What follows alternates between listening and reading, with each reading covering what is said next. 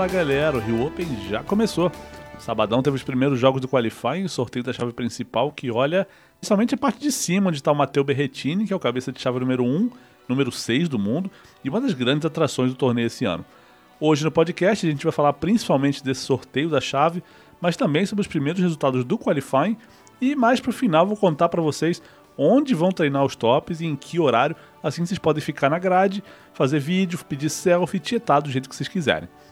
Para falar sobre a chave, eu trouxe aqui o comentarista da ESPN, Silvio Bastos, que vai destrinchar esse sorteio aí.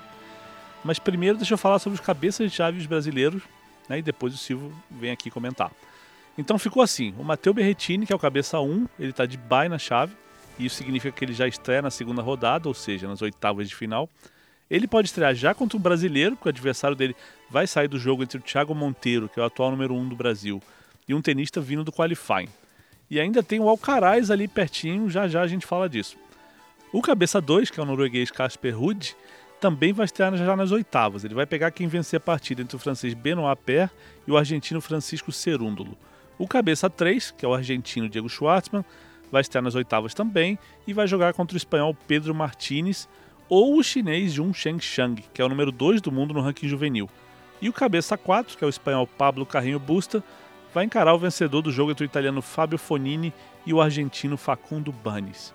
E o outro brasileiro, eu já falei do Thiago Monteiro, mas tem também o Felipe Meligeni, que vai estrear contra um tenista vindo do qualifying. E se vencer, ele pega o vencedor do jogo entre Laszlo Gere e Fabio Fognini.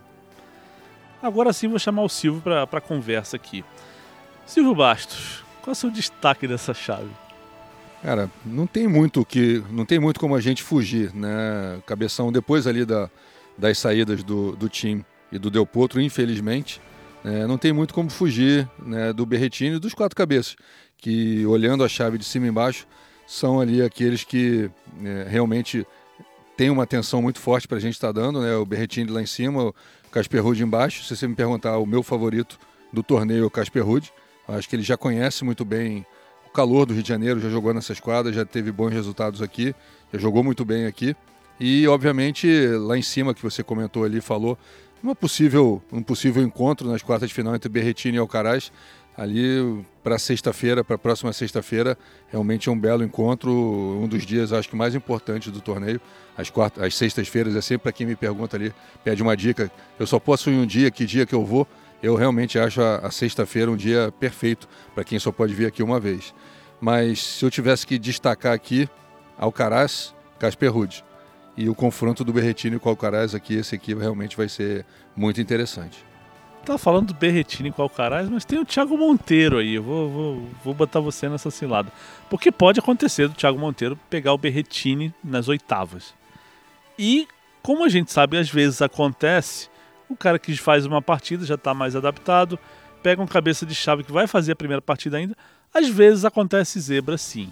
Só que também tem o contrário, porque o Thiago Monteiro estreia contra um qualifier, que é alguém que já vai ter vencido duas partidas, né, antes de enfrentar o Monteiro.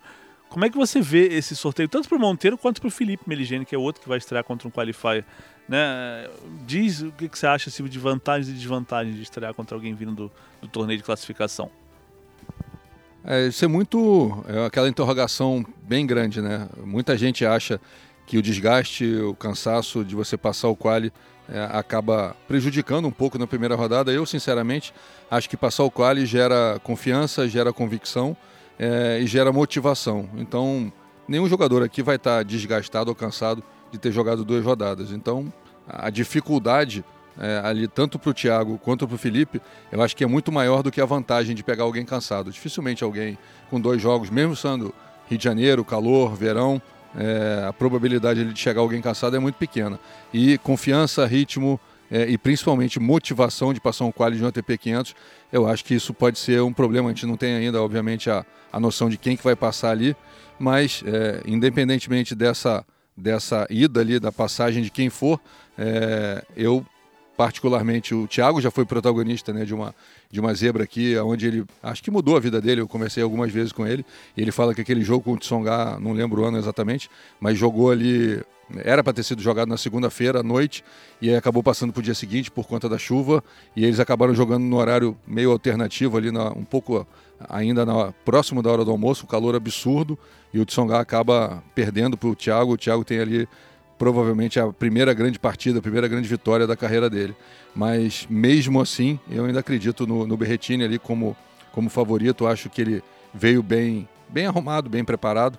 Provavelmente você vai dizer que eu falando isso dele faz dele um possível perdedor, porque eu estou aqui falando bem dele e isso pode gerar alguma coisa negativa.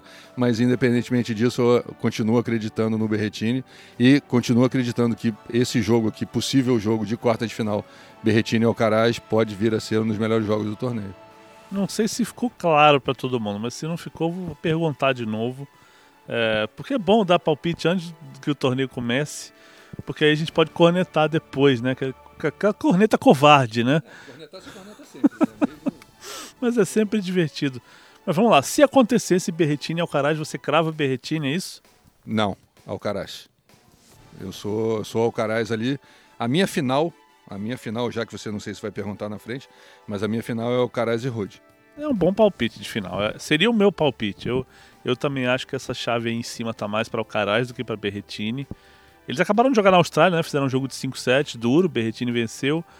Mas eu acho que mudança de quadradura para saibro, com a temperatura, eu acho que as condições aqui são diferentes o suficiente para dar a vantagem que o Alcaraz não teve em Melbourne, com uma quadra dura, com a bola quicando um pouquinho mais baixo, com ele tendo um pouquinho menos de tempo para reagir nos saques e nas direitas do Berrettini. Acho que aqui ele consegue colocar um pouco mais de bola em jogo e entrando nos rallies, acho que a coisa é favorável para ele. Você vê por aí também? E tudo isso aí que você falou, mas eu acho que ainda soma o fato de ele já ter vindo aqui, já ter jogado aqui já ter sido um local onde ele jogou bem, que ele já conhece a quadra. Eu acho que soma tudo isso, eu acho que o conjunto desses fatores faz para mim, não só o Alcaraz aqui favorito na parte de cima, como o Ruud também, já o fato de ter jogado aqui, já entendeu como é que funciona, já entendeu os passos, já ter sentido isso aqui, já ter tido resultado. Eu acho que a soma desses fatores todos são muito positivas para os dois e que, obviamente, talvez eu aqui falando, estou ali azarando a vida deles e vai dar tudo errado. Mas eu acharia que isso, estatisticamente, provavelmente, seria a minha lógica, né? Mas dentro da minha lógica, como você brinca, o Fino, o Nardini costumam falar também, a minha lógica sempre dá errado, então, mas eu acredito nisso.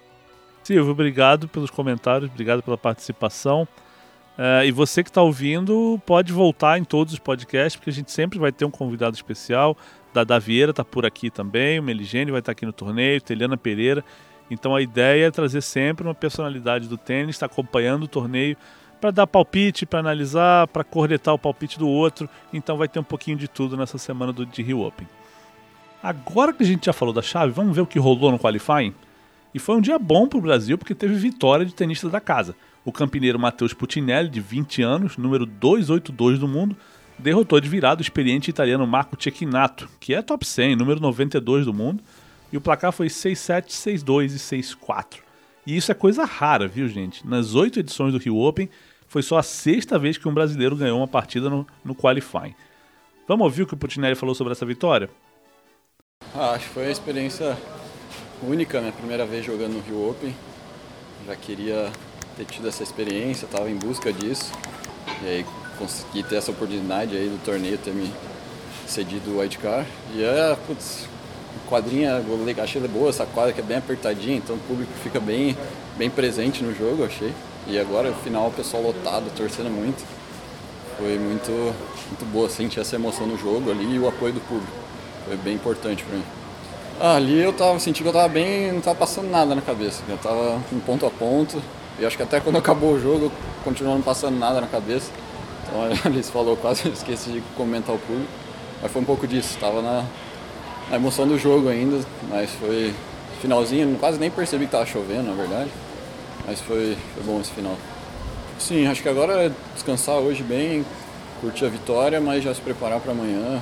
Não sei contra quem que eu jogo, mas ir firme com a cabeça, porque eu posso ganhar o jogo e hoje essa vitória sobre o Cecchinato é muito boa para mim.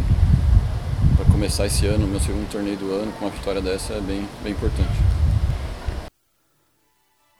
E agora o Matheus pode conseguir algo inédito e se tornar o primeiro brasileiro a furar o qualifying na Cidade Maravilhosa. Mas não vai ser fácil, ele vai enfrentar o colombiano Daniel Galán, que é o número 113 do mundo. E voltando a falar da rodada desse sábado, outros três brasileiros jogaram. Primeiro, o Gustavo Eide perdeu do sérvio Miomir Kecmanovic por 6-4 e 6-2. Para quem não sabe, o Kecmanovic já foi top 40, hoje é número 64 do mundo, e é treinado pelo grande, o enorme, o rei Davino Albandian, que dispensa apresentações.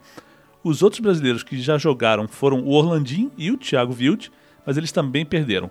O Orlandinho levou 6-0 e 6-1 do boliviano Hugo Delien, e o Thiago perdeu do espanhol Roberto Carbaez Baena por 7-6 e 7-6. Então a esperança brasileira para esse domingo fica com o Matheus Pucinelli, que olha, vai ter suas chances contra o Daniel Galán, viu? O colombiano é favorito, mas o Matheus jogou bem nesse sábado, pareceu bem à vontade na quadra 1, né, com a quadra cheia, com torcida a favor, então ele pode ganhar sim. E esse jogo também vai rolar na quadra 1, às 16 horas, então não percam. Os portões, vale lembrar, abrem às 15. Bom, gente, já falamos da chave, já falamos do quali. Agora é hora daquela dica bacana para quem vem ao jockey nesse domingão de último dia de qualifying, né? Vou contar para vocês quem vai treinar e onde, assim vocês podem correr atrás de autógrafo, selfie ou simplesmente parar na beira da quadra e ver os homens treinando, porque também é legal demais, né? E olha só, o Berrettini e o Alcaraz vão treinar juntos na quadra 6, das 14 às 16 horas. Então, quando os portões abrirem, às 15, já dá para correr ali e pegar um lugar legal para ver o treino. Às 16 horas na quadra 3 tem Marcelo Melo, Marcelo Granollers, Juan Sebastián Cabal e Robert Farah, um prato cheio para quem gosta de dupla. E também vale ficar de olho na quadra 5, porque lá vai ter Jaume Munar e Pablo Cuevas treinando juntos das 18 às 19 horas. E por hoje é isso, gente. Podcast volta amanhã, de manhãzinha, segunda-feira, com a programação do primeiro dia da chave principal, falando também sobre a atuação do Matheus Pucinelli na final do qualifying, mas trazendo uma prévia dos primeiros jogos e do que pode acontecer nessa segunda-feira. Beleza? Até lá e um abraço.